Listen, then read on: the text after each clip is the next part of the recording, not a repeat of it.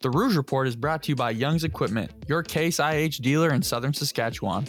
Young's is home to a wide selection of new and used Case IH combines to meet your needs for any size farm. Their experienced technicians and a wide selection of parts will keep you running all season. Go to youngs.ca and use podcast code ROUGE, R O U G E, for your chance to win a Rider's Prize package. Welcome to the Rouge Report, presented by Young's Equipment. I'm Cody Fajardo. And I'm Isaac Harker. Follow along as we tackle CFL topics one point at a time.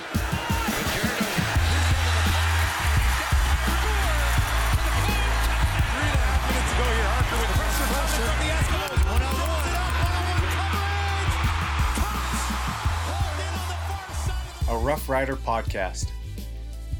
Welcome to episode nine of the Rouge Report. Today it's just uh, your two favorite guys, Cody and Isaac, just bantering. yeah, usually these episodes go pretty well because I think the the listeners learn something about us, and uh, we also kind of fly off the handles a little bit, um, and it makes it a little bit more enjoyable. It's not all about football, and sometimes when we have those interviews, it can be so football dominated. Um, I like these because we get to talk about just what's happening in our life, everyday life, uh, as quarterbacks in the CFL, on hold, waiting for that green light to come back up and play. Yeah, it's kind of like the variety hour when we get to go. Just like anything that comes to mind, just go ahead and spit it out and we'll roll with it. Yeah, first thing that comes to mind is I'm fresh off a 23, it was really 25 hour road trip from Reno, Nevada, yeah, to Fort Worth, Texas. So my wife is down there, started her first part of clinicals, um, and it's an eight week program down there. So she needed a car. I rented her a car for about two weeks and decided I'd drive our car down there. We only have one car. So drove my car down there and oh my gosh. All right. So I went down through Vegas, uh, crossed from Arizona through New Mexico and then to, to uh, back to Texas. So first part of my trip, great, was going awesome.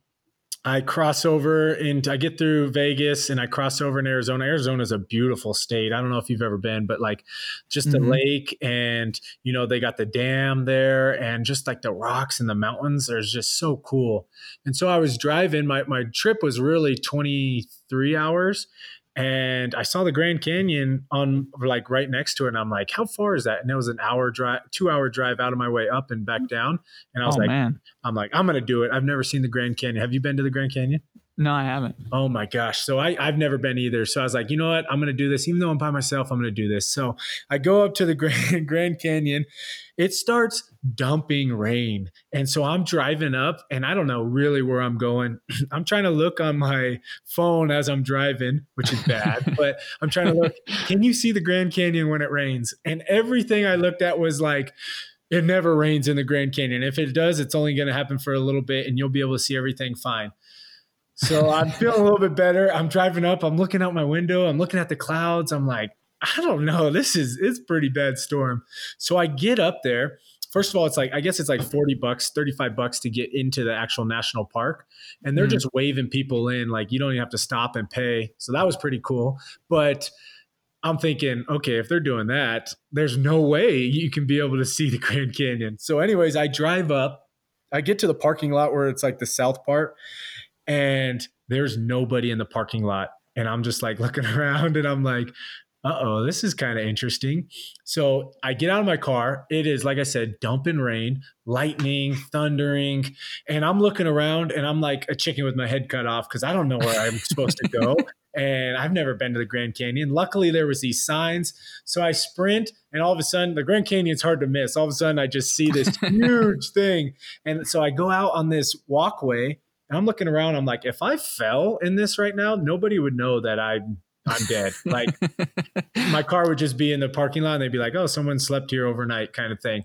So, but that aside, it is so beautiful. If you are listening in and you ever find yourself in Arizona, go to the Grand Canyon, camp there. Um, I got some pictures. I was able to see it, and uh, I waited out. The, I ran back to my car, waited out the storm for about 20 minutes, went back. It was still kind of like uh, a little bit foggy and cloudy, but uh, man, some of these pictures I'll post on my uh, Twitter after we release this episode. Man, Isaac, you got to go, man. What's I guess what's your have you been anywhere that just kind of strikes you and you're like, man, I got to be there.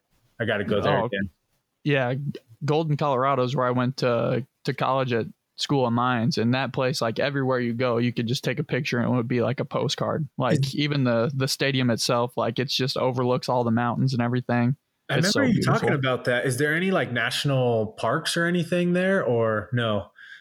Yeah, just, like there's a bunch of trails. Just like you could drive ten minutes in any direction and get to a bunch of really nice trails. But the Red Rocks um, amphitheater, where like every legendary band that's ever been has played, is there, and they got the museum there. So that's something that a lot of people go, like either try and see a show or at least see the museum and stuff. What bands have you seen there? Because I know you're a big band guy. What have you seen there?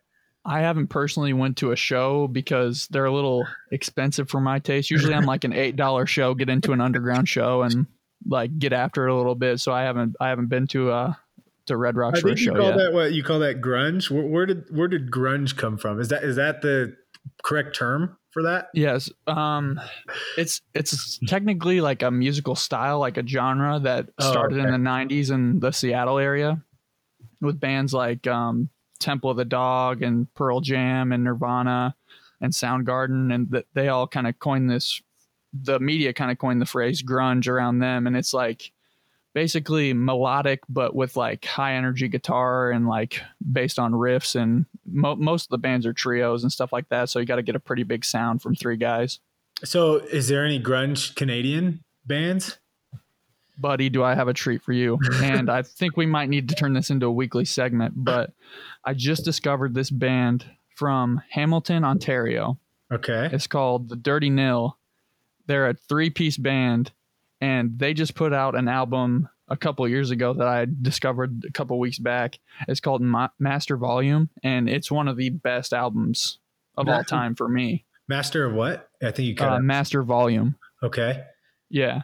So they're they're a little more punk influenced, but I'd almost put them under the umbrella term of like grunge for kind of the style of because most they're a three piece and most of the grunge bands were were three piece back in the 90s, but it's really melodic with like the vocals, but there's a little bit of like scream singing. Not not too much. It's not like screamo or anything, but it's just like high energy, like real emotional music and Yeah. that band i've been listening to them nonstop for like two weeks the only thing i'm scared about is burning myself out on them just from listening to them 24-7 I don't know. That's tough, especially for music. Like for me, I find myself listening to the same songs over and over. And maybe there's one or two that I get burnt out on, but like I just continue to listen to those songs. It's it's interesting how most things in life you get burned out on, but songs, there's some that just latch onto your heart and you can listen to them. You know, I'm a I'm a 90s, early 2000s R&B guy, and I'll just listen to that, like that baby making music uh, over and over and over. And like I've been listening to it a long time and, and I still just enjoy listening to it. So I think music's just a little bit different. So I don't know if you can get burned out, but maybe we can catch a show somewhere in Canada one time. That would be pretty intense. that would be so much fun yeah they, they're so high energy and like they've got like the punk ethos and everything and i'm a big fan of that so we should I- definitely try and try and catch one I'm a country guy, and like I said, R&B, early 90s and 2000s R&B. But do they mosh at these at these concerts? Um, they do, but usually like it's it's pretty like obviously like violent in there, but it's not like to hurt people. So like I, most most like punk fans who really get into it will really look after you if you get in there, but you can always stay off to the to the side or in the back and Oh, avoid it if you're not into that scene. side. That, that's not my scene. Have you caught, found yourself in the middle of a mosh? Um, a time or two. There's a lot Oh of really good God. shows. I've there- there's a lot of really good shows I've been out to in uh, the Denver area at some Uh-huh. really nice like small venues and some of the bands that get in there just I mean their music just calls for it. So sometimes you're out there, sometimes you you got to try and stay off to the side. I guess it depends on how you're feeling. Yeah. Also, now you'd probably feel pretty good in a mosh at 200 pounds, but before at 165, you might A stiff wind would have blew me over back in the day, but that- now I'm a tank. Yeah, that would scare me. So, man, okay. It's good to know. So, if I'm ever going to one of those high intensity places, I'm going to take you, the moshing expert, and you're going to protect me. oh yeah, bodyguard for you. Nice. Okay. So just kind of continuing my trip. Um, so from there, I was driving and through New Mexico, and a deer jumps out in front of my car. And I swerve and I get around the deer. And I'm thinking, like, if I would have crashed my car, Laura doesn't have a car. I don't have a car. Like we we would have been in a tough spot. So luckily, I was kind of. They had the sign that said like next 23 miles, uh, deer crossing or, or alert the deer. And so I luckily I saw it and I was like kind of looking out and I saw it in my peripherals, and it was kind of like a football sequence where I was like, oh, this is a DB. He's running. I, okay, I can't throw this ball or put my car here. I'm going to hit it. So, like, I just kind of changed my path. So, thank football. Got to thank football for saving my car and probably my life, to tell you the truth. But uh, so after that happened, I was driving and I was in Arizona and it was getting late my plan was I packed really light, so my plan was just to sleep in my car because um, I was only going to sleep like four or five hours, and it, I, mm-hmm. I didn't find it you know, renting a hotel and especially with all the COVID stuff and everything going on, I was like, it's just not worth it. So, anyways, mm-hmm. I'm in Arizona and it's around 10 o'clock and I'm getting tired. I started at seven in the morning when I left. So, getting a little tired. It's 10 p.m. I'm like, I'm thinking, okay, that the time changes. I lose an hour when I go from Arizona to New Mexico. So I was like, I might as well just cross the border and then and then I'll rest so then I don't lose that when I wake up. And so I drive across, and sure enough, Arizona's rest stops were open. New Mexico's were not. So now I drove past two rest stops and both of them were closed and i'm thinking what am i going to do? And i remember one of my buddies said well you can sleep in a walmart parking lot. And so mm-hmm. and so mm-hmm. i look up the next walmart or closest walmart. There was one on the way. It was about two hours away in this little tiny town of new mexico and so i'm here i am driving to about midnight and i am just exhausted I get to this Walmart and I'm just thinking, luckily there's like a decent amount of cars in there. So you can tell a lot of people do that. You know, I've never mm-hmm. done anything like that, but I remember just like getting in the back of the car and I'm just like kind of like laying there and I'm like, my, my windows, back windows are like slightly tinted, but the, like the front are not tinted at all. And I'm like, people can just be staring at me sleeping right now. So that was kind of w- weird for me. It wasn't very comfortable in the car either. I kept waking up like every hour, but luckily I was able to sleep about five hours and I got up. I mean, I slept five hours total, but my actual sleep time was like, I don't know, three hours and 15 minutes or something. Mm-hmm. Anyways, I get back on the road. I'm like, I should just get back on the road. This is not worth it. So I get back on the road. And when I cross over into Texas, I saw a car flipped and a guy was ejected from the car. And like I was like probably two or three minutes late to the scene because there was already a swarm of people, but there was no like ambulance, no cops. And this guy was just laying on the side of the road. And you could see like his, tr- he had a truck that was flipped on its side and everything from the bed of the truck just spilled out everywhere. And it just looked like a huge accident, but there was only one car. And you see the window was shattered and he's just laying there and like, I mean, I, I told myself, I'm like, I'm not a doctor or anything. What's a quarterback mm-hmm. going to do to save? I just felt so helpless, you know? So I just said a quick prayer and just kind of kept pushing along. I was like, there's plenty of people already there. But man, I, it just made me think and just kind of like, at any given moment, it could be your time. And, and that kind of just struck me. I was like, I was 20, I was, I was about 20 hours in. I had about three hours left, two hours left. And, I'm thinking at risk like, for falling asleep at the wheel, which he might have done, you know. And I'm thinking like, yeah, and it, I'm thinking that could, I mean, that could be any one of us. It's just crazy. And it looked like his tire blew out because there was rubber all over the place. So I think he blew out his tire and then it just kind of lost mm-hmm. control and then flipped his car. But yeah, it's scary, man. It's scary being on the road that long, um, especially like you said when you're tired because you're not as alert. And so luckily I made it safe. My wife was worried. Laura was worried about me so much, um, just checking in with me. My dad, he always, whenever I take take long road trips, he always calls me and he'll talk to me for you know hours on end. Oh, just you can talk to that guy for hours. Yeah, for sure. Yeah. He's easy to talk to. yeah, and he's a truck driver for a living, right? So he knows exactly how it how it feels to be in yeah. the road tired. So yeah, he it definitely helped me get through it. So yeah, dude, but, you got to start writing about all these uh, trips you've been taking on the road with uh, Jack Kerouac slash uh, Cody Fajardo. Crazy, huh? I drove, you know, BC mm-hmm. to Reno, which that was three days, and then Reno to Texas. I drove uh, from Reno to BC. That was about 15 hours. Um, so yeah, I've, I, I'm, I hate driving. I'm a terrible driver. I've finally admitted to my wife, Laura, she, I've always used to say I'm a good driver. And I've just kind of said, you know what? I'm not very good. I'm not very good at driving. and I just admitted it as the competitor in me just kind of folded. Um, so she's always worried for me because I'm not the best driver. Hmm Understandably so. So, what did you uh, what did you do out in Fort Worth area with her Yeah, while you were there? Yeah, we uh we went to the zoo, which I guess the Fort Worth Zoo was like the number one zoo in the US. Um, which is really cool. So we we fed giraffes, uh, which was awesome. Uh, you can buy like some lettuce and feed the giraffes. Uh, my favorite animal is penguins, so we got to see some penguins, um, otters, lions, animal? tigers. Yeah, I think a penguin. Yeah, it's not very cool, but I would say my spirit animal is a wolf, but my favorite animal is a penguin. And no one wants to say their spirit animal is a penguin because let's just be honest. no one wants to do that. It's like uh, you've seen Fight Club, right? Yeah, oh yeah.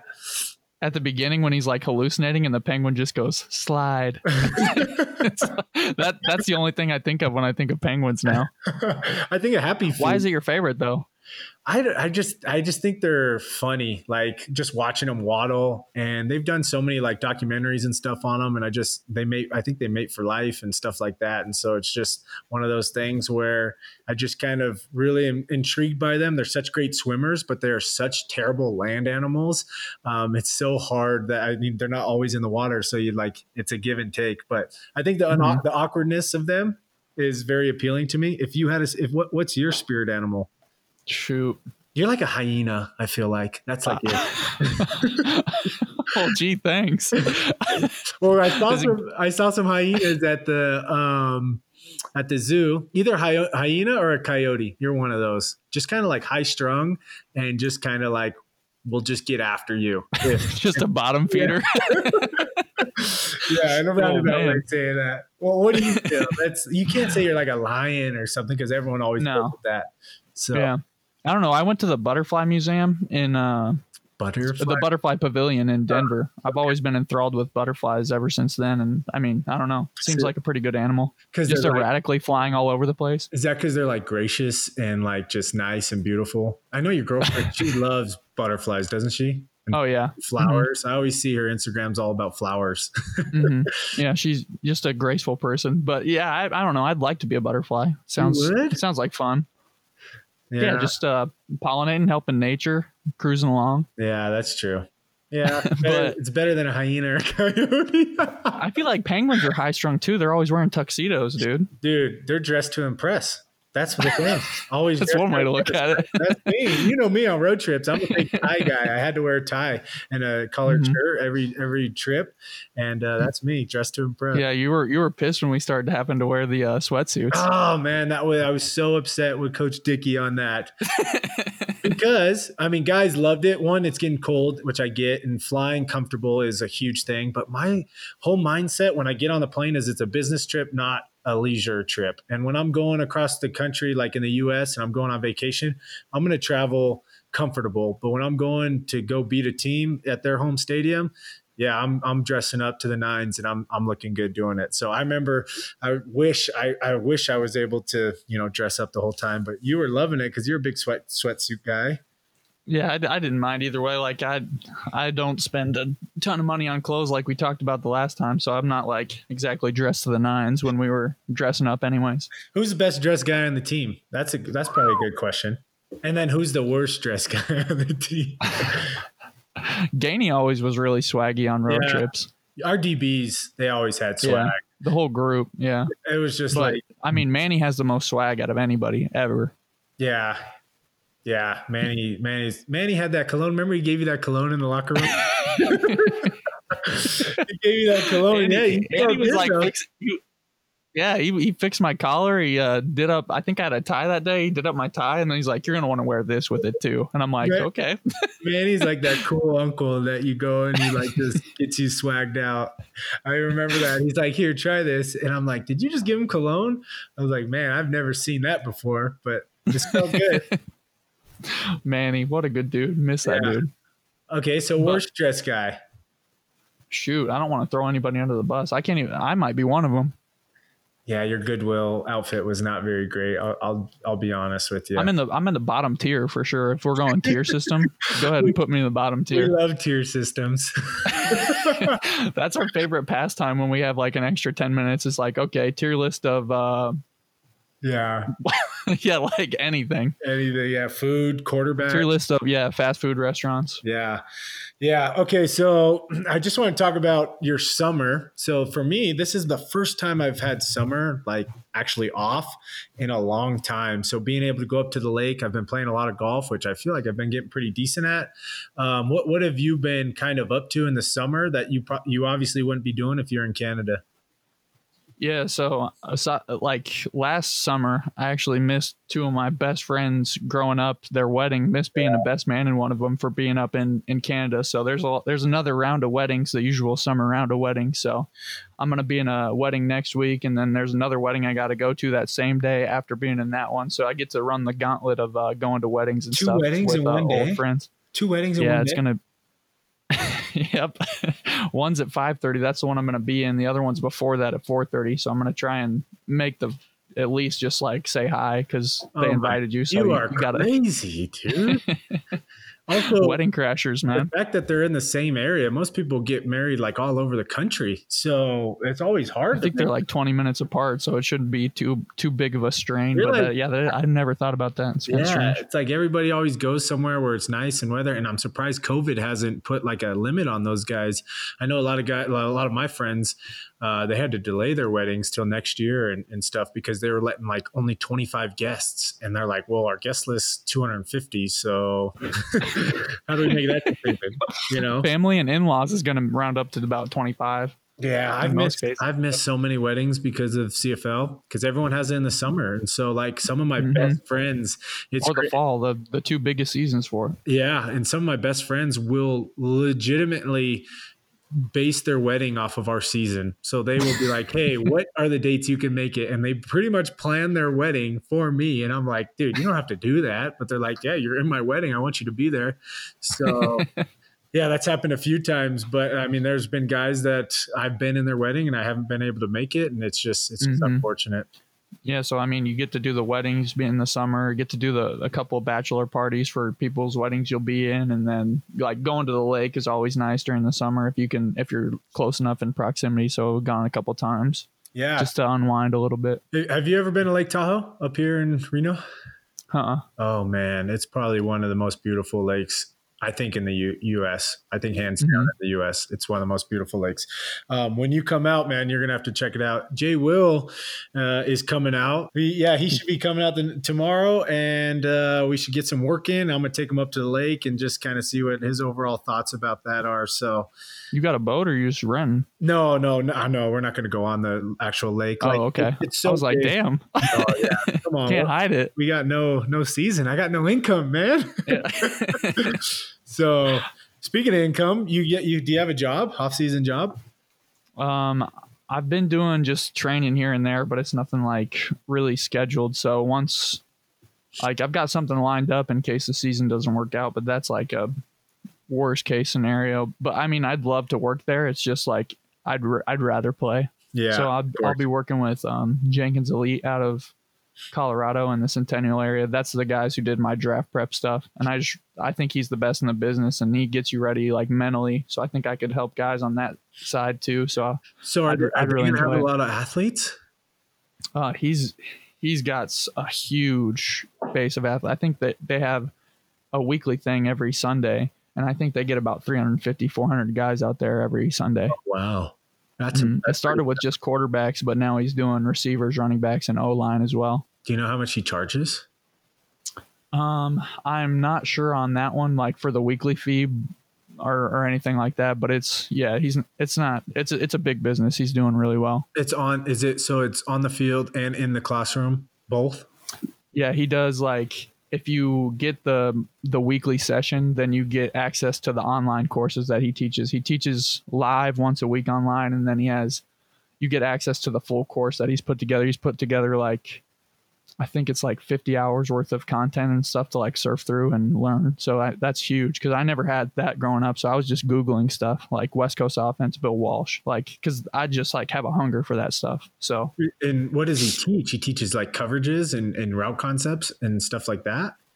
Yeah, in those classes, he'll teach like defensive fronts. He'll teach like, okay, you got an under front to the field, high alert for uh, field blitz, which field blitz is this, and usually the coverage behind it is this. But the another big thing he does is he has NFL clips like cut ups and he'll go through and like show okay look look at drew brees here. He's working a whip under concept.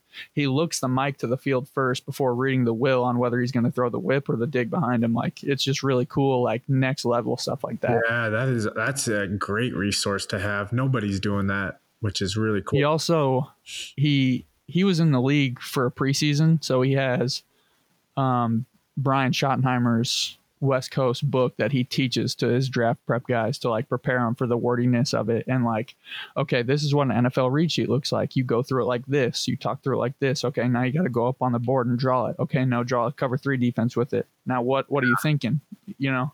Yeah, that's huge. And that's something that guys don't can't, you know, get those reps, especially when you're coming out of college. The hardest thing is the long wordy plays and just saying it in the huddle and then realizing, okay, now what do I have to do? Now you have to go out and execute it. And I remember just in the NFL getting it through the headset, a 16 play uh play call that sounds like like that. Yeah, you know, you're just like, what was he? Booth right back, classy. Yeah, stat right, both bench H balloon on one. Go you got the play clock. and I'm like, what? And I'm giving them the again signal. And I just remember I was like, this is this is tough. Can't we just do signals? But thankfully the CFL has the wristbands, which helps tremendously because then you can eliminate all that. And like the wristband panic is what we call it, where you forget the wristband play, panic. you get to look back down at it and you're like, oh yeah. But probably last year, I mean, I, I probably called the wrong play probably five or six times where coach says like play 55 and you put your finger on it and you read play 56 on accident. Like that that happened about five times last year. And everyone's like what? We did not call that. And i look on my wristband like oh yeah i called the wrong play. I'll be standing on the sideline like okay we're in a week and then we'll line up in quads. I'm like oh yeah. I don't know what's going on. Did he audible in the in the title? No, he doesn't like play 55, so he automatically calls 56 and just says, "Oh, I um I missed the call." I've done that. I've done that probably three times in my career where a coach called a play and um, I read it and I'm like, I just don't feel comfortable with this. So I look underneath it and I'm like, oh, I like this play better. And I call it and I'm like, oh, I called 57 instead of 56. And then they're oh, like, oh. my bad, my bad. Yeah. They don't get as mad as you actually audibling it because they're like, oh, it's just a mistake as opposed to me deliberately choosing to pick that. I told you during during uh, my mini camp with the riders, they didn't give us wristbands. Oh yeah, yeah. But you were were you off cards? No. Oh, not the quarterbacks. They'd hold it above the quarterback's head. Oh, Mac would yeah. tell you the play, and then you'd have to tell everybody. so I was like, I had trained for that with Jenkins like over and over and over. So I was like, I was cool with it. I remember you saying that, and I'm like, I'm thinking you were telling me that in, in training camp, and I'm like, dude, you, you, don't have to know it word for word for word. Like you'll have a wristband, and you're like, oh. I didn't know that. Yeah, you're like, really? No, that's gonna be really easy then, because you had like the first three installs, installs. memorized to the, to the T, and I'm like, yeah, I don't think you need to memorize every single word. And you're like, really? I was shocked. I was like, yeah, during minicamp we didn't have them, so I just like because they I got the first three early, and I'm like, I guess I'm just gonna memorize these like uh like the Lord's Prayer or something. Yeah, like, no, seriously, that's kind of how you have to do it. You have to find your own way. What helps you? What helps you memorize? Like, what's um, how do you go about it? I like looking at the words because and then looking at the picture. And then once i have like the word to picture thing like now like when i see the words i picture the play from like a top down perspective. And that's yeah. how i help like it helps me get everybody lined up in case people are lined up wrong and stuff like that. Yeah i like to st- i like to stare at the picture and then just close my eyes and then read the read the word and then cover the picture and then just draw it out. And if i can draw it out from just seeing the words and close my eyes and just picture it how it is in the book, I know I can move on to the next one. And, and that's, I'm like, I like seeing the picture first as opposed to the writing first. So mm-hmm. we're a little mm-hmm. bit different there that way, I would assume. Yeah. Cause I like once I figured out that we get the wristbands, like the words is are first in my head when I'm reading them. So I like to be able to like during reading them, be able to see it. So that's kind of like the like the procedure, I guess, of how I get them memorized. Yeah, I don't think the fans realize. I mean, we have some sometimes we have like upwards to a hundred and something plays. I remember when I was with Trestman, we had the wristband only goes up to 118, I believe, and we had all 118 plays filled in and he was thinking about having another wristband with more plays and i'm thinking like coach trestman we only run an average to about 70 plays per game mm-hmm. and you want to have 120 plus plays like we're not going to get to all these plays why are we going to have them in you know and uh, mm-hmm. just, i guess it's just a comfort thing for a coach to have all those plays on your wristband where you can pull from but you got to think your shortened practices, you don't get to rep 120 plays.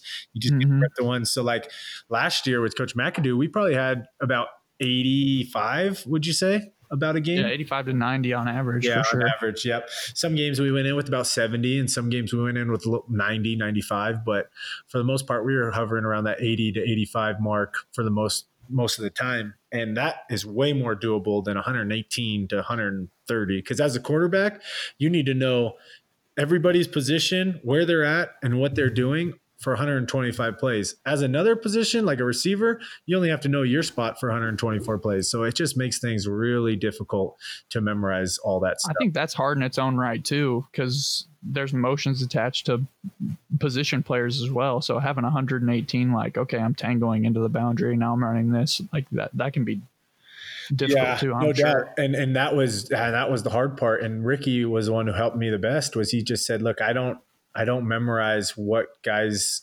letters are like Shaq's an X, J Will's a W, you know, stuff like that. He's like, I just picture the read and the route concept and they just have to be responsible to getting there and i'm like mm-hmm. i'm like that's a great way to put it because if you're worried about getting everybody lined up and set up like first of all, you have a 20 second play clock, so you're not going to get the playoff.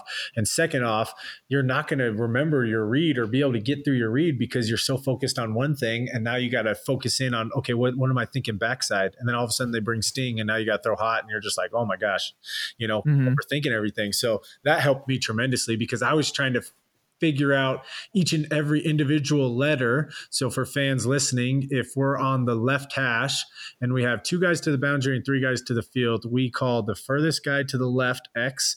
The guy inside of that guy would be the W. Then the tight end, so the number one guy closest to us uh, to the field would be the Y or the R, and then number two to the field would be the Y, and then the last guy closest to the sidelines, the Z. And it's just those letters are just all jumbled up and crazy when you get motions and you get a bunch of different things going on. So, yeah, and you're trying to get mismatches and stuff like that. Yeah, yeah, no doubt. So, yeah, but have you been watching uh, Last Chance U? I've I've watched the first episode, but that's that's it so far. Have you are you deep into it? I'm deep. Yeah, I, I, got one episode left, and I usually crush those because I'm just so intrigued by it. Like you know how we always inter- when we interview guys, I'm just so intrigued by guys' recruiting process and their journey because everyone has their own journey, and they're usually spectacular.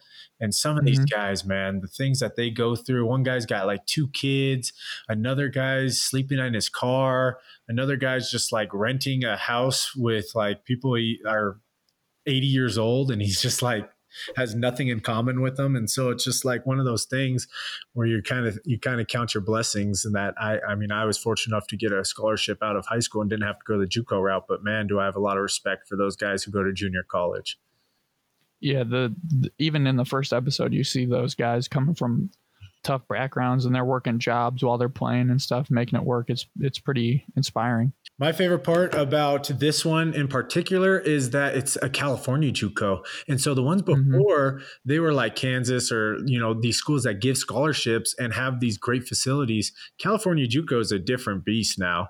It uh, it's tough. Like like exactly what we're seeing, guys sleeping in their car and stuff like that.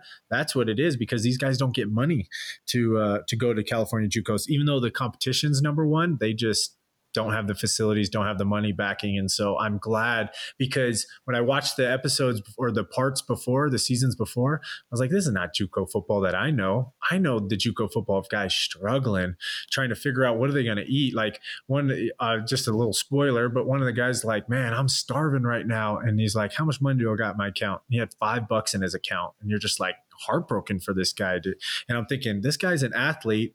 How are you expected to play at your best when you're sleeping out of your car, when you're eating fast food all the time because that's all you can afford, and you get you just have no room to grow in terms of your strength and recovery and all that stuff. And it's man, it's tough.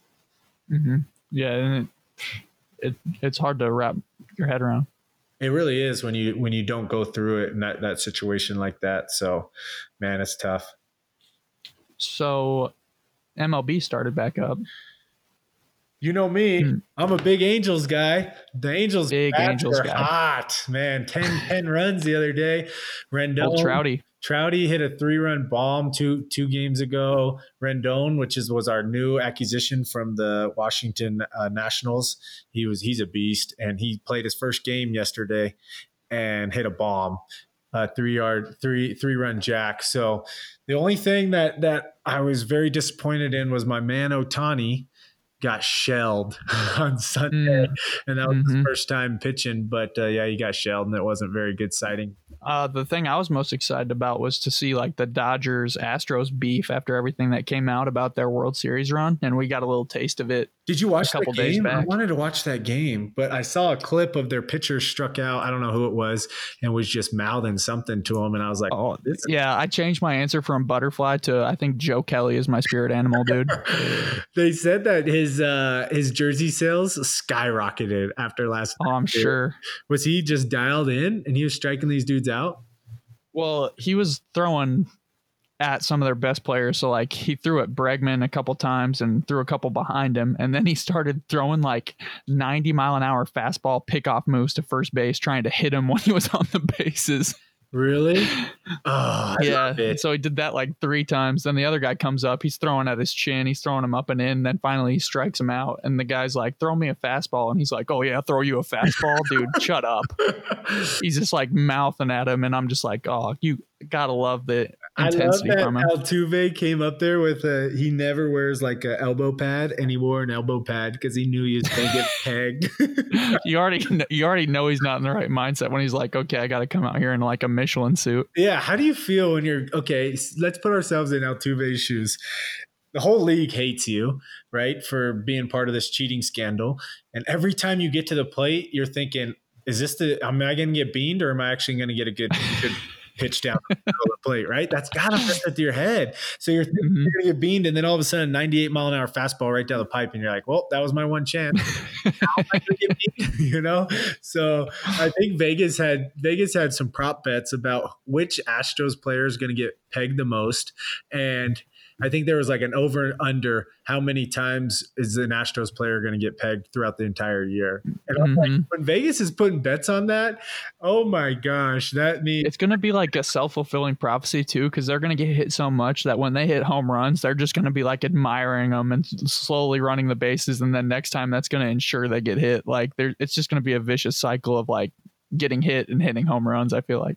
I know you just there's just no room in the game for cheating. You, you're such a talented player. Why? I mean, I get the advantage. You can win a World Series if you know what pitch is coming, but the I guess penalty for failure or for figuring out people figuring out that you were cheating is not worth not worth it. I would much rather do it the honorable way and win and just feel really good as opposed to winning it and having a conscience and being like, well, I cheated to get this. You know, how do you how do you Yeah. feel about that whole the whole cheating scandal? I don't know. I mean, obviously, I'm not a big fan of cheating. It's just like it's so hard to say whether other teams are doing it in other ways too. That it, that's what I'm sure. Like the mindset that like gets them through it. Like, okay, well, I mean, obviously, if we can do it, other people are doing it too. That's a good point. But like they're, they're just the ones that got caught, you know? yeah, so like I kind of take it back to um the Tour de France. Like it, pretty much everybody had admitting to using EPO and stuff. Uh-huh. and then they take away Lance Armstrong's all seven of his championships, and it's like I don't know. I feel like if everybody was clean, you I, it's it's a dang, it's a slippery slope argument though to argue like okay, if everyone's clean, he's going to win those anyways. But I mean, Yeah, no, I agree. It's it's scary. I mean, and and you see even in the NFL, like the Patriots, they're they're finding ways, and they've been dominant, and they've they've cheated. You know, filming practices like they filmed last year. It was like I don't know, I don't remember the teams, but their combined record had like two wins or something. They were just like very bad, and it's like, what are you doing? You don't need that. You know, if you're really Yeah. the best team in the world. Why are you trying to cheat and trying to get a leg up? But like you said, everybody's trying to do it, I guess. hmm and I mean, it sucks for everybody who's clean or like who's not cheating, and then other teams are cheating. It just it kind of ruins like the sanctity of the the game that you're playing like the comp the human spirit of competition i i don't i think it really degrades that a little bit. Oh yeah for sure. And i and baseball took a hit for that. I mean a lot of the fans were just like this is not the game i know.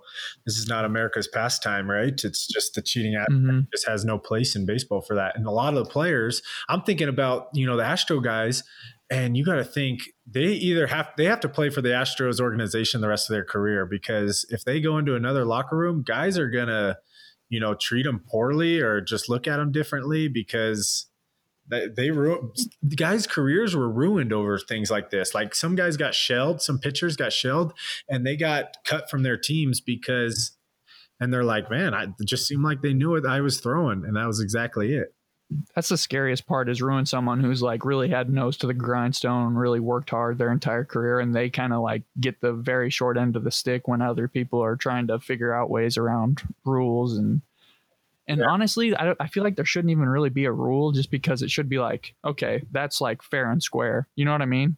For this in particular case? Or what yeah like i don't think there needs to be rules put in place like okay you can't Oh yeah. Have have cameras that tell you what pitches are coming because like that kind of takes away the like the challenge of the sport is like it should be mano y mano. Yeah, no, for sure. If I know a fastball's coming and I can just wait on or wait on a curveball, like my my job as a hitter that's the hardest part of a hitter is guessing is it going to be a 95 mile an hour fastball or is it going to be a 68 mile an hour curveball which is and it takes away the intricacies of hitters like okay when he holds his glove like this yeah. he's, he's giving you a fastball. Like it takes away those little skills and things like that too. That's what i'm fascinated like we like we do in the film room we try and pick up on those little things. That's what i'm fascinated by like okay every time the pitcher takes his hat off he usually throws a fastball afterwards or every time he rubs some dirt on his hands, he he throws a curveball. Like those little things, mm-hmm. that's what gives you a leg up. And I see nothing wrong with that. That's just a tell sign yeah. helps you play play baseball. But when you got a buzzer on you and it buzzes you every time a curveball's coming, you know, yeah, so it makes it tough. My biggest argument with that whole thing is that the Astros are in the Angels conference, and the Angels came in second place quite a bit of time. so you're extra salty. I'm super salty because everyone's always bashing the Angels because you got Mike Trout, the best player in the world, and you can't even make the playoffs. And I'm thinking like, okay, well the Astros are cheating and they're winning 100, 100 games a year. We have cannot compete with that. So, uh, dude, I was listening to this podcast with Armstrong, and he was like, people have been cheating for so long it's just come it's come so far since the beginning he's like i don't know if there's any truth to this but this is what he said he's like in the beginning of the early like early years of the tour de france they would get fishing line and tie a cork to the end of it hold the cork in their teeth and have a fishing line being pulled by a car to like cheat for some portions of the race. And I was like, what? People will go to such extreme lengths to get an advantage. That's insane. Yeah, that is very insane. But I think the technology's advanced so much that the cheating aspect has just kind of been brought more to light because there's so many things that hoops you got to jump through or there's so many things that can detect it. I think that's what we're running into now. You got so many different camera angles. These HD cameras can see everything, can see the player's mouth back and forth and you can read someone's lips. Like those are the things that I think is what's really exposed the cheaters. Uh, before it was like you can get away with anything you know? Mm-hmm. the the cheat and, was was juicing. That was that was it in baseball. It was like were you on steroids or not? Now it's mm-hmm. you know are you filming the pitchers and throwing? That's crazy. You got cameras in the teddy bears of like different pitchers houses like okay like what pitches has he been working on? Like what's he talking about at home like, uh, uh, that honey this teddy bear is new yeah i don't know it showed up eyes are red one eye is red no, it's recording something. well, oh, I, hope, I, hope, we can get to football. I, I, miss it. I miss being out there. I miss the fans. I miss being in the locker room. I think the most, just like talking with guys and just smiling and laughing, and, and guys clowning on other guys. Like that, that's that's what I miss most. I think about the, the whole season and missing a whole season is just being around guys uh, in the locker room. What, what are you What are you feeling? Yeah, dude, I'm having definite withdrawals from football. Just like I'm a really competitive guy, and there's only certain like aspects of life where you can really let your competitive spirit go 100%. So I'm missing that a lot. Without being a and then, person. yeah, yeah, you're like, okay, like we're playing ping pong, dude. Yeah. Um, like, We're at the grocery store. yeah, dude, you bought more chicken broth than me. Good job. All right, I think Isaac, we should do because we never go through the two minute drill, so Mhm. it would be kind of fun. And I know you and I have talked about this of doing something similar to that, but not actually a two minute drill, like something like first and ten, where I where we just ask each other ten questions, and you got to answer them as fast as possible, and and we can get our competitive spirit on because next week I'll just I'll do my ten questions and we'll just compete against each other. How's that? Oh God, I love it. Okay. I love this idea. Okay, good. All right. So I will not start the timer until the first question's asked. Are you ready? Excellent. Okay. I'm ready. Only 10 questions. So don't be Ricky Ray and think a long, drawn out answer. Like you got to just give it, give me an answer. If I ask you why, you got to elaborate a little bit, but one word answers are okay. All right. You got it. Here we go. What is something you don't understand? Quantum mechanics. What came first, the chicken or the egg? The chicken. What should they teach you in school that they don't? Ooh, tax stuff and like how to do deductions. Best book you've read? Uh, a Separate Peace by John Knowles. Best pickup line? Uh, are you sitting on the F5 key? Because that ass is refreshing. Oh, I paused it. I paused it. Okay, that's great. Did that work on Emily? I, I haven't uh, tried it out on her yet. Maybe uh, maybe tonight for a laugh. I don't know. We'll see. Oh, whoa, we're getting a little getting a little hours on here. All right, here we go. Ready, go. Super salad. Salad Why? Because it's crisp and refreshing. Is less more? Sometimes. Why? Uh, too much of anything. Moderation is good. What is the best font? Wingdings Why? because it's all over the place. Best month of the year? October, Why? football, fall, Halloween, my birthday. Most overrated band? ACDC. Ooh, 108. Mm-hmm. That's AC blazing. overrated? Yeah, I, I, it's too overplayed on the radio, and it's just not intricate enough to warrant that many repeat listens. Okay, you said best font is Lingding. Yeah, it's like all the mailboxes and like symbols and stuff like that. I don't even see. I'm pulling up a Word document. I don't even see it in there. I see Oh. lobster or Laura. At least, at least I didn't say Times New Roman. yeah. Well, that's the most overused font. That's for sure. Yeah, no question. And then s- you said salad. Okay, that makes sense. You said That was a panic. That was an absolute panic. chicken came first. Okay. Yeah, I think so. That's fair. And teaching school, yeah, the the taxes definitely. I think is good. What, your book? What was your book? Uh, Separate Peace by John Knowles. Oh, nice. Yeah, I'm not a big reader, but so and best pickup line that was my favorite. That was an absolute panic. That was like the last thing, like ridiculous thing I've seen on Twitter or something. Oh yeah, sure, sure, sure, sure. Oh yeah, yeah, yeah, yeah, yeah. You don't use it. You don't use it.